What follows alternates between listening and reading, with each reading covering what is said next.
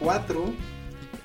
Hoy vamos a escuchar el testimonio de Mapache, quien es un arquitecto, pues que tuvo una mala experiencia laboral, una chamba gacha.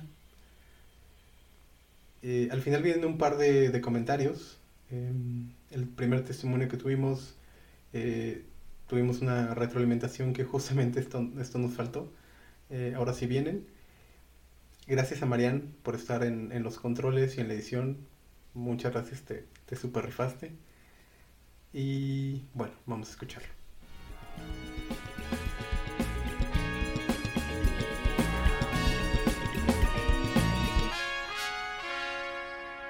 Soy arquitecto y entré a trabajar en una pequeña oficina de diseño de interiores en agosto de 2018. Desde que entré me gustó la oficina. Era pequeña y se veía un ambiente relajado. Al principio me dijeron que no había problema si llegaba algo tarde o si me tomaba dos horas para ir a comer algo mientras estuviera el tiempo con las entregas y no quedara mal con nada. Los dueños son un hombre y una mujer a lo mucho dos años mayores que yo, que estudiaron en la Ibero. A decir verdad, para la experiencia que tengo, el sueldo con el que entré era muy bajo, pero como nunca había trabajado en interiorismo, me la rifé. Después de tener la entrevista con uno de los jefes, otra persona me marcó y me hizo la propuesta económica. Acepté y justo después de colgar recibí un correo con los términos del trabajo. Sueldo de mm, 12 mil mensuales, 10 días de vacaciones desde el momento que entraba y horario de 10 a 7 sin hora fija de comida. En la entrevista se me preguntó si estaba titulado, a lo cual respondí que estaba en proceso de, pero no podía darles una fecha exacta de cuándo sucedería. Me incorporé al trabajo y desde un principio me metí buenas chingas. Por ejemplo, como el tema del horario no era relevante, me quedaba en la oficina hasta 12 o 1 de la mañana porque los jefes se comprometían a entregar proyectos de un día para otro. Y bueno, ellos apenas daban las 7, se iban. Éramos tres personas quienes conformábamos el equipo además de los jefes.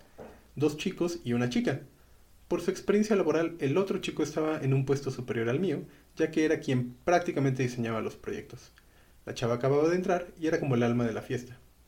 Como te comenté antes, el ambiente de trabajo al principio era muy chido, pero ello empezó a tener roces con la jefa. Llamémosle Susana.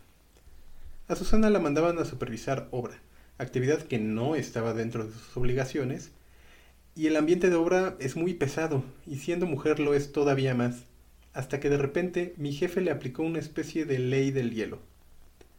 Llegó la fecha en la que la mayoría de los trabajadores en la oficina cumplíamos tres meses y en mis planes estaba el pedir un aumento. Pocos días después, los jefes nos citaron en un café cerca de la oficina para hablar con nosotros y darnos una especie de retroalimentación. A mí, por ejemplo, me aceptaron el aumento. Pero a mi compañera la dejaron desde el último. Y cuando llegó al café, los jefes ya tenían una carpeta en la mesa. Le dijeron que ya no querían tener ninguna relación laboral con ella, y le dieron su carta de renuncia. Mi compañera se sacó mucho de onda y les dijo, ah, caray, ¿firmar qué? Pues si yo ni contrato tengo con ustedes. Respondieron que si no firmaba no le iban a pagar su última quincena. Ella estaba muy estresada y resignada y firmó. Lo que pasó, pues sí nos agüitó como equipo, pero fue como de, bueno, pues qué se le va a hacer. Y esto es algo que noto mucho en este tipo de ambiente laboral. Somos muy indiferentes. Pensamos que como a mí no me pasó, pues no es mi pedo. Yo seguí trabajando ahí y nos pidieron que nos diéramos de alta en Hacienda para que nos facturaran los honorarios cada quincena. Yo ya había trabajado bajo esta modalidad varias veces, por lo cual no se me hizo extraño. Trabajé en ese lugar hasta octubre del año pasado, y en ese lapso pasaron muchas chingaderas y cosas raras, además de malos tratos y actitudes despectivas hacia los trabajadores. Pero la falta de dinero me hacía seguir ahí. Anteriormente yo ya había acordado con ellos que a los seis meses de mi último aumento iban a incrementarme el sueldo nuevamente, aumento que nunca llegó. Primero me dieron muchas vueltas para poder hablar con ellos y luego resultó que no merecía un aumento. Total que en octubre me citaron de nuevo a hablar. Aquí es donde cabe recordar que nunca firmé contrato y que solo tenía un correo donde especificaba la situación laboral en la que entraba y aceptaba trabajar con ellos. Además que cuando empecé a trabajar aún no estaba titulado. En esta plática, los jefes me comentaron que la oficina iba a entrar en una especie de gremio de diseñadores de interiores, Por esta razón estaban pidiendo que quienes laboraban en la empresa estuvieran titulados y pues la neta yo aún no tenía mi título y ya había dejado de hacer el trámite porque todo el tiempo que estuve trabajando con ellos me tuve que dedicar solamente a ellos. No tenía el tiempo ni la forma para sacarlo. Les comenté que aún no lo tenía y que sí podía sacarlo, pero el proceso me iba a tomar por lo menos seis meses. A lo que respondieron no, eso no les funcionaba. Pero para no despedirme, podían bajarme el sueldo al de, entre comillas, practicante con experiencia, el cual era un sueldo menor incluso al que tenía cuando entré, con las mismas responsabilidades y el mismo horario. Les hice notar esas cosas, intentando negociar e, el trabajar medio tiempo. Se pusieron en un plan déspota de que esto es lo que podemos ofrecerte. La verdad esta situación me molestó mucho, porque les expliqué que era un sueldo muy bajo, muy bajo y no me alcanzaba ni para mis gastos. Les valió. También les propuse que me dieran oportunidad de buscar otro empleo, que seguía con ellos a pesar del sueldo, pero que me dieran permiso de salir a entrevistas. Ellos muy amables con que sí, sí, ok, no hay problema, pero vamos poniéndole fecha. Te damos un, un mes y en un mes te retiras de la oficina. Seguí ahí como un mes, en el que me la pasé de la chingada, estresado por tratar de conseguir empleo, cosa que iba a ser bien difícil pues eran finales de año. En cuanto me fui del café, les hablé a amigos abogados para asesorarme al respecto. Todos me dijeron que eso que estaban haciendo estaba mal, pésimo. Entre las pláticas y asesorías que tuve saqué varios puntos. Aunque ellos se escudaban en que yo estaba de honorarios, la relación laboral no era esa. Pues yo tenía que respetar un horario, tenía que ir a trabajar a un lugar específico y hasta teníamos una relación de jefe subordinado.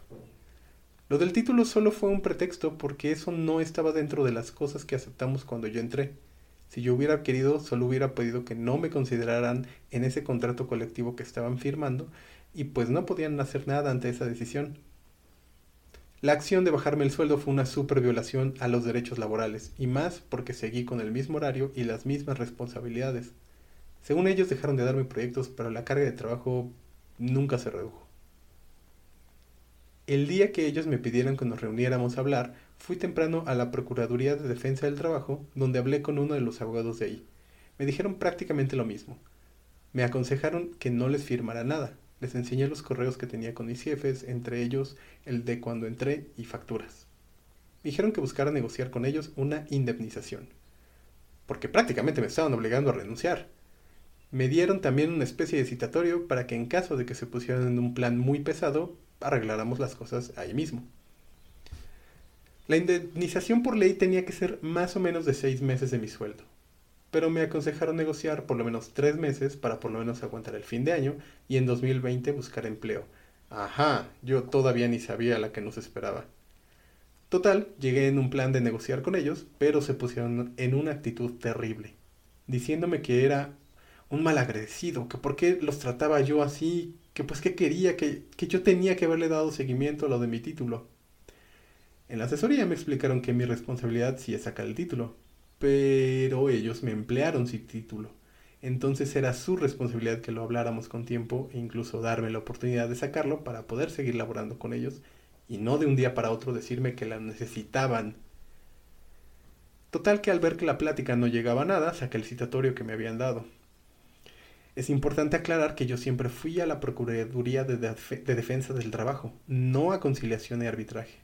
Cuando saqué el citatorio, ni lo vieron. Se enojaron más y dijeron que no iban a firmar nada. Tenían que firmar de recibido, incluso pensaban que los estaba demandando porque le marcaron a sus abogados. Se levantaron de la mesa después de estar gritándome. Yo salí triste, estresado y derrotado de esa junta porque incluso ellos ya traían mi carta de renuncia y mi liquidación, que era incluso menor a lo que me pagaban por quincena. Total que me citaron para vernos en unos días y negociar. La verdad yo ya no quería saber nada de ellos. A la otra junta que me citaron yo ya iba en plan de decirles, ¿saben qué? Ya denme mi liquidación escueta que tienen planeada, les firmo pero denme una carta de recomendación. En esa reunión me dijeron que no entendían por qué estaba yo actuando así y por qué era tan desagradecido con ellos, quienes tanto me habían dado. Yo en un principio y en buen plan traté de explicarles que, los que, me estaban, que lo que me estaban haciendo estaba mal, que no podían pisotear así mis derechos laborales y ellos me dijeron, pues ¿cuáles derechos? Pues si estás aquí por honorarios.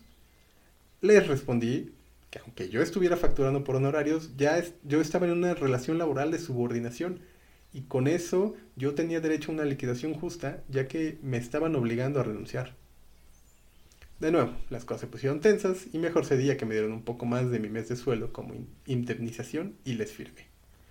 Todo esto ya iba a ser a través de sus abogados y me despedí. Para eso todavía aprovecharon y me dijeron que quien siempre tuvo una pésima actitud fui yo. Después de esto firmé con su abogado, recibí el cheque por el dinero y terminé mi relación con esta oficina. Obvio, el dinero que me dieron no era lo que me tocaba por ley, pero para ese momento ya estaba harto y estresado. Quería pasar a otra cosa. También algo que me dijeron los abogados con los que consulté es que todo el tiempo que estuve trabajando en ese despacho pude haberlo cotizado al seguro y que su incumplimiento iba a llevar a una auditoría porque obvio siguen sin tener a la gente con un contrato firmado.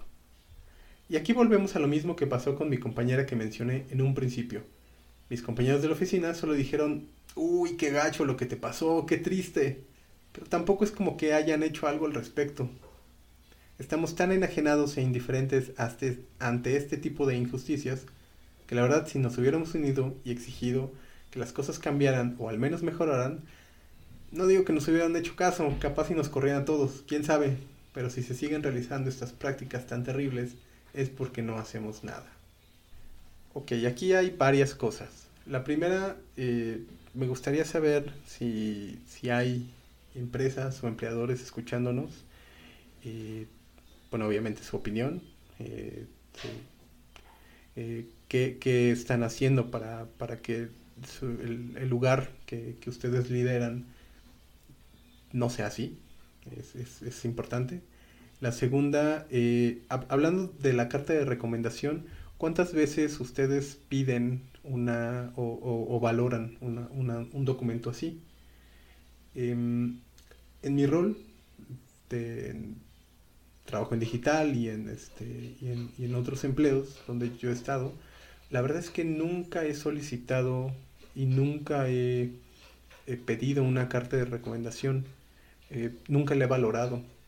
Probablemente si fuera de alguien, eh, pues, que yo que yo tenga una gran estima o una gran admiración, probablemente sería una, un, documento muy, este, pues que sí podría poner a un candidato en, eh, una situación de ventaja, pero tendría que ser alguien muy importante, podría ser Fernanda Melchor o Mariana Enríquez, que son dos escritoras que, me han impactado mucho últimamente, pero, pero nada más. Entonces, bueno, ese es, ese es como un punto. Eh, y se los digo porque yo no creo que sea algo que, que, tenga un valor más importante que la mitad de una quincena a la hora de una negociación. Por eso lo estoy mencionando. Si les dicen, no, pues no te voy a dar tanta lana como te corresponde por ley, pero ah, mira, aquí está una carta de recomendación, mm, no sé si tenga un valor tan grande, por eso les pido su retroalimentación. Lo segundo, eh, esta persona del testimonio, que le podemos llamar Mapache, eh, Mapache nos comenta que él estaba por honorarios, o que eso le habían comentado en su, en su trabajo, y me gustaría ahondar un poquito más en, qué, es, qué es esto. Eh, algo muy simple, una forma muy sencilla de explicarlo, es que cuando tú vas a una consulta con un médico, tú le estás pagando honorarios. Pero tú no le estás diciendo al médico ni, ni dónde tiene que él que ejercer su, la consulta, ni cómo hacerla. Y esa relación pues no es de, subordinado, es un poco más parecido a, un cliente. Entonces si tú estás obligado a ir a un, lugar eh, a cumplir un horario, no estás realmente trabajando por honorarios. Eh, ahí yo lo que te diría o lo que te recomendaría es documentar todo porque al final si tú necesitas hacer una aclaración o si eventualmente necesitas eh, demandar o, decides hacerlo, te va a servir em, esta documentación para tú poder sustentar esta demanda. Gracias por escuchar este testimonio. Híjole, nos han llegado varios de estos y bueno, los vamos a sacar en, estas emisiones periódicamente. Eh, estamos haciendo toneladas de chamba para que esto pues no le pase a nadie. Parte de esa chamba es que ayer hablamos con un diputado para hacer algo. Eh, todavía es un proceso, se va a llevar su tiempo, pero bueno, estamos haciendo cosas. Em, tenemos un canal de YouTube, por favor suscríbete, así nos puedes buscar como Taco Viernes. Ahí hay muchísima información, eh, ahí tuvimos un QA de derechos laborales, eh, que fue una segunda emisión.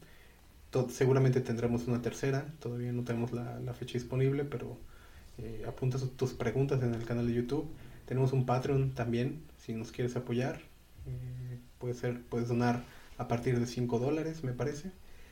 Em, muchas gracias a Marianne y a Nilay por estar en los controles y en la edición. A ellas las puedes encontrar como arroba cometraidores y arroba traje taquitos en Twitter. Y pues yo soy Fra Salazar, arroba Fra Salazar, la de las vacantes. Me pueden encontrar en todos lados así. Nos vemos. Nos vemos el viernes. Esto es Taco Viernes. Bye.